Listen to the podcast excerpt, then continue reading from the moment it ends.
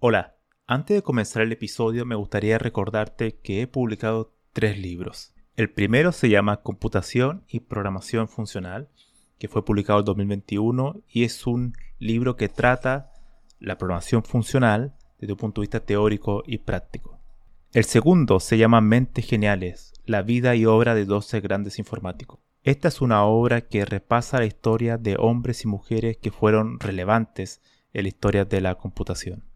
Y el último, el más reciente, se llama Principios de Programación, donde explico una nueva forma de entender la programación a través de ocho conceptos.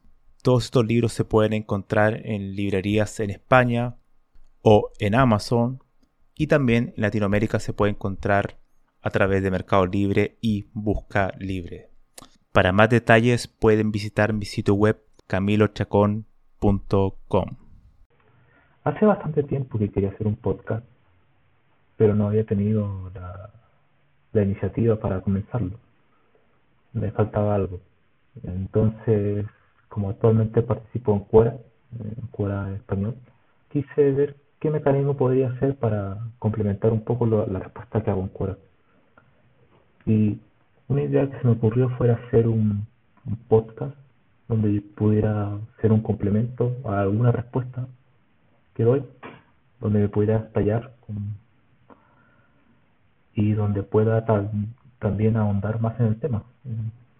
Porque no me gusta hacer respuestas muy extensas en fuera. Entonces, quizá un podcast puede ser un, un lugar mucho más entretenido, liviano y un poco más eh, relajado para caso del tema. Así que la primera respuesta que voy a empezar a hablar es la que hice hace, no sé, hace no hace mucho tiempo. Pero es una, es una respuesta a una pregunta muy típica, que básicamente es qué consejo le darías a, a un estudiante o que te hubiera gustado que te dijeran a ti cuando estudias informática, programación, computación o como, como quieres llamarle. Esta es una pregunta bastante eh, común, generalmente, no solo en informática, sino que en, distintas áreas de conocimiento. En esta, en esta respuesta que vi hablé sobre seis puntos principalmente. Y voy a hablar un poco sobre cada punto. Así que eh, va a ser un poco el complemento. El primer punto que mencioné fue practica mucho. Es claro, la programación, como cualquier tarea técnica, requiere práctica. Ahora, eso es un consejo obvio, pero a lo que voy, y también menciono en la respuesta, es que muchas veces las personas que están aprendiendo a programar eh, creen que saben, pero en realidad no saben lo que están haciendo. y quiero explicar un poco a qué me refiero con eso. Por ejemplo, cuando resuelves un problema, eh, obtienes el resultado, ok, listo, se, acabó y vas a otro problema. Pero muchas veces la gente no se para o se, se detiene a pensar si esa solución es la mejor o no es la mejor o hay otra forma de expresarla. Y en programación hay muchas formas de expresar un, algoritmo. Entonces, eh, no siempre la solución que tú haces es la mejor. Hay muchas formas más eficientes de hacer un algoritmo. Incluso hablando de temas de paradigma de programación o ocupando otro tipo de lenguaje de programación. Te pueden enriquecer mucho más tu conocimiento de programación si aplica diferentes técnicas para resolver un problema. Yo creo que es muy importante eh, y la práctica tiene que ir ligada a eso. ¿vale? Así que en ese sentido, ese era el punto primero, de practicar bastante. El segundo punto es no dejes de lado la teoría. Esto es una debilidad típica en, programadores, desarrolladores, analistas, lo que sea, como quieras llamarle, gente que crea software. Es que no saben mucho de teoría en general, no, o no se preocupan mucho de saber. ¿A qué me refiero con teoría? No me refiero a conocer un lenguaje de moda, Julia, Python, eh, todo ese tipo de lenguaje, no, no o Haskell. Me refiero a entender teoría de la computación, en el sentido de que saber cómo funciona una máquina de Turing, cómo funciona, eh, por ejemplo, lambda cálculo, que fue eh, propuesto, creado por Alonso Schur, que también es una forma de computar funciones matemáticas qué son los distintos tipos de algoritmos de aproximación, algoritmos aleatorios, eh, qué es compiladores, cómo funciona un sistema operativo. Yo recuerdo, y ahora que estoy con un podcast me da un poco, trato de recordar algunas cosas, que cuando yo estaba programando, o estaba aprendiendo a programar en realidad, eh, llegó un punto que resolvía problemas, uno y otro, sucesivamente, pero me empecé a cuestionar cómo se crea un sistema operativo, cómo se diseña un lenguaje de programación, cómo funciona lo que estoy haciendo, cómo funciona, cómo se diseña un compilador. Y, cuando empecé a hacerme esa pregunta, indudablemente vas a la teoría, llegas a la teoría y, y yo creo que eso es muy interesante, te enriquece muchísimo como profesional y entiendes realmente lo que estás haciendo. Porque escribir código por escribirlo no tiene ningún sentido. Tienes que tener una cierta base teórica y saber un poco la historia de lo que estás haciendo. Y eso va ligado al tercer punto, que es aprender el contexto de lo que estás haciendo.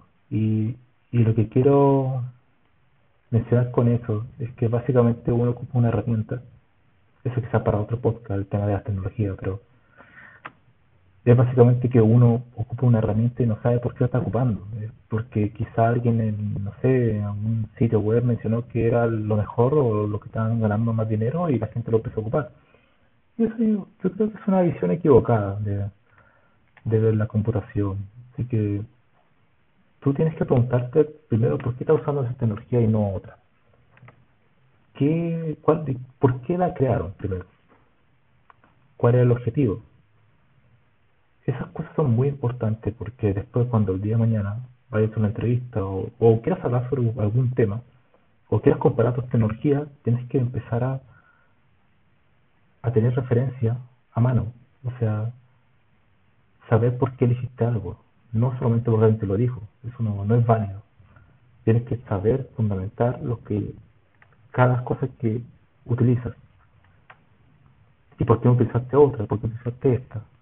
¿Vale? Eso, eso, eso te enriquece como, como informático, es muy importante, muy, muy importante. Mucha gente lo pasa por alto y es extremadamente útil saber argumentar por qué ocupas algo, ¿vale? El cuarto punto es no al fanatismo por la tecnología. Aquí lo voy a ser un poco breve porque esto puede dar para, para mucho, pero la idea principal de esto es que las tecnologías son solamente una herramienta que nos permiten expresar un problema. Básicamente, tengo un problema X, tengo una tecnología A, yo aplico, puede ser la tecnología A, la B, la C, para resolver X. Nada más que eso. O sea, hay herramientas que son más útiles que otras para resolver otro tipo de problemas. Pero yo nunca he entendido muy bien por qué la gente es tan fanática a un lenguaje de programación. Me parece un poco extraño curioso. Sí es verdad que uno tiene cierta afinidad con ciertos lenguajes. A mí me encanta Python, por ejemplo. Eh, Skin, que se llama ahora eh, Racket. Eh, yo lo encuentro genial. Pero sé muy bien que es una herramienta para poder eh, empezar la solución a un tipo de problema. Pero siempre los conceptos son lo más fundamental de la computación. O sea, el que piense que la computación es solamente estar en un computador escribiendo código, yo creo que está totalmente equivocado. Yo creo que la computación es algo totalmente abstracto, que uno ocupa el computador como herramienta para expresar una idea, una solución, pero que esa solución tú la podrías expresar en una pizarra, en un papel. Eso sería como el cuarto punto. Quizá en otro podcast puedo eh, ampliarnos mucho más en eso el punto 5 es aprender a relacionarte con personas. Bueno, eh, esto, es muy común también en, programación. Mucha gente vive en, el entorno del computador, en tecnología y no habla y no se comunica. Eso es algo muy perjudicial para la persona. Eh, uno trata con computadores, uno está totalmente involucrado en el aspecto computacional, todo como quieras llamarle pero uno tiene que olvidarse que tiene que tratar con personas. Yo tampoco he sido un gran compañero de equipo, yo creo, pero pero sí creo que uno tiene que aprender a relacionarse al menos de manera mínima con otras personas. Ir a Meetup también sirve, escribir blog, ahí menciono varias cosas, crear tu canal YouTube, podcast, lo que sea, pero que tus ideas se escuchen, o sea, transmítelas. ¿Para qué? Para hacer recibir feedback y mejorar tu propia idea. Tienes que expresar. Es el hecho de aprender, aprender, aprender y no comunicarte, para mí no tiene sentido. Y eso es algo que, yo creo que mucha gente, sobre todo en informática, lo omite. Y creo que es un grave daño para la persona. Creo que estás perdiendo demasiadas cosas. El último punto es el 6, que básicamente dice acércate a la matemática, ciencia y filosofía. Bueno, yo creo que también va un poco enlazado con el anterior, que no tenemos que ser personas eh, encerradas solamente en un área, en la informática. Tú fácilmente puedes totalmente eh, quedarte, ¿cómo decirlo? Quizás absorto en el área y sin salir a ninguna otra parte. O sea, sin mirar que hay otras áreas como humanidades, de ciencia, biología, química, matemáticas, física, que tú puedes tomar ideas para llevarla a la computación. Y eso yo creo que es fundamental. Bueno, la matemática es un tema, eh, mi visión sobre la matemática y la computación es, bastante, es para otro podcast también. Pero eh, el tema también con la ciencia, es fundamental, es cómo podemos ocupar la, la, computación en general, a diferencia de otra área, lo que tiene muy bonito es que tú puedes ocuparla, está en todas partes. O sea, puedes crear software para física, para química, para biología, para matemática, etcétera. Eso es fundamental, es muy genial, lo encuentro espectacular. Pero por lo mismo uno tiene que enriquecer su conocimiento conociendo otra área de conocimiento. La filosofía yo creo que es fundamental también. Te da un poco de pensamiento crítico y no crees cada cosa que te dicen, que se da mucho en informática, hay muchos charlatanes en informática, eso lo sé por experiencia. y está en, todos, los países, en realidad es como algo transversal, ¿vale? El tema del marketing, del humo, de que gente menciona que algo es la última maravilla, pues en realidad eh, eh, es con suerte la mitad, la mitad de lo que dicen, hay muchas palabras rimbombantes, muchas palabras que suenan bien, pero en realidad no, no significan nada. ¿vale? La filosofía creo que te entrega es un poco el pensamiento crítico y dudar un poco de lo que están diciendo, analizar exactamente lo que están diciendo y tú sacar tus propias conclusiones. Creo que el informático como persona que está encerrada en su mundo, en un sótano, siendo la luz del sol, es un estereotipo, pero en realidad hay mucha gente que no está muy lejos de eso. Y creo que es un grave error. En informática tiene que ser una persona que se comunique, y esto ya como para terminar, que se comunique eh, con otras personas de distintas áreas, que pueda él mencionar la ventaja de la computación y cómo ellas pueden afectar positivamente a otra área de conocimiento. Y que no tan solo se centre en las herramientas, que no sean un fan de las herramientas, sino que sea un fan de los conceptos de la computación, que es diferente.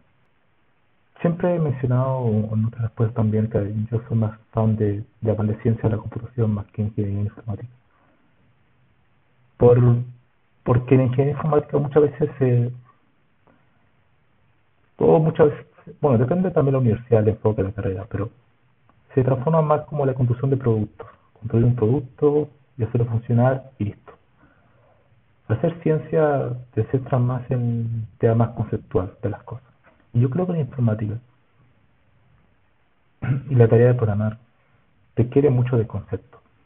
No son solo conceptos que vivan en el entorno del lenguaje de programación, que software, como construir un sistema eficiente, escalable en el tiempo, y de calidad también de software, o sea, calidad de código, sino también en el tema de, de cómo podemos mm, lograr que la que el área sea eh, tenga una mayor formalidad es una debilidad muy fuerte que se ve hoy en día en, el desarrollo de software. Muchos bugs, muchos errores que se podrían haber evitado si hubieras pensado bien en el problema. Pero bueno, eso que, quizás probablemente dé para otro podcast. Yo creo que pueden 14 minutos, creo que es un, 15 minutos puede ser un buen tiempo para reflexionar un poco sobre ese tema. Yo creo que le invito a todos, a todos los informáticos, a pensar un poco más en esto y pensar también en lo que hacemos. Así que nos vemos. Adiós.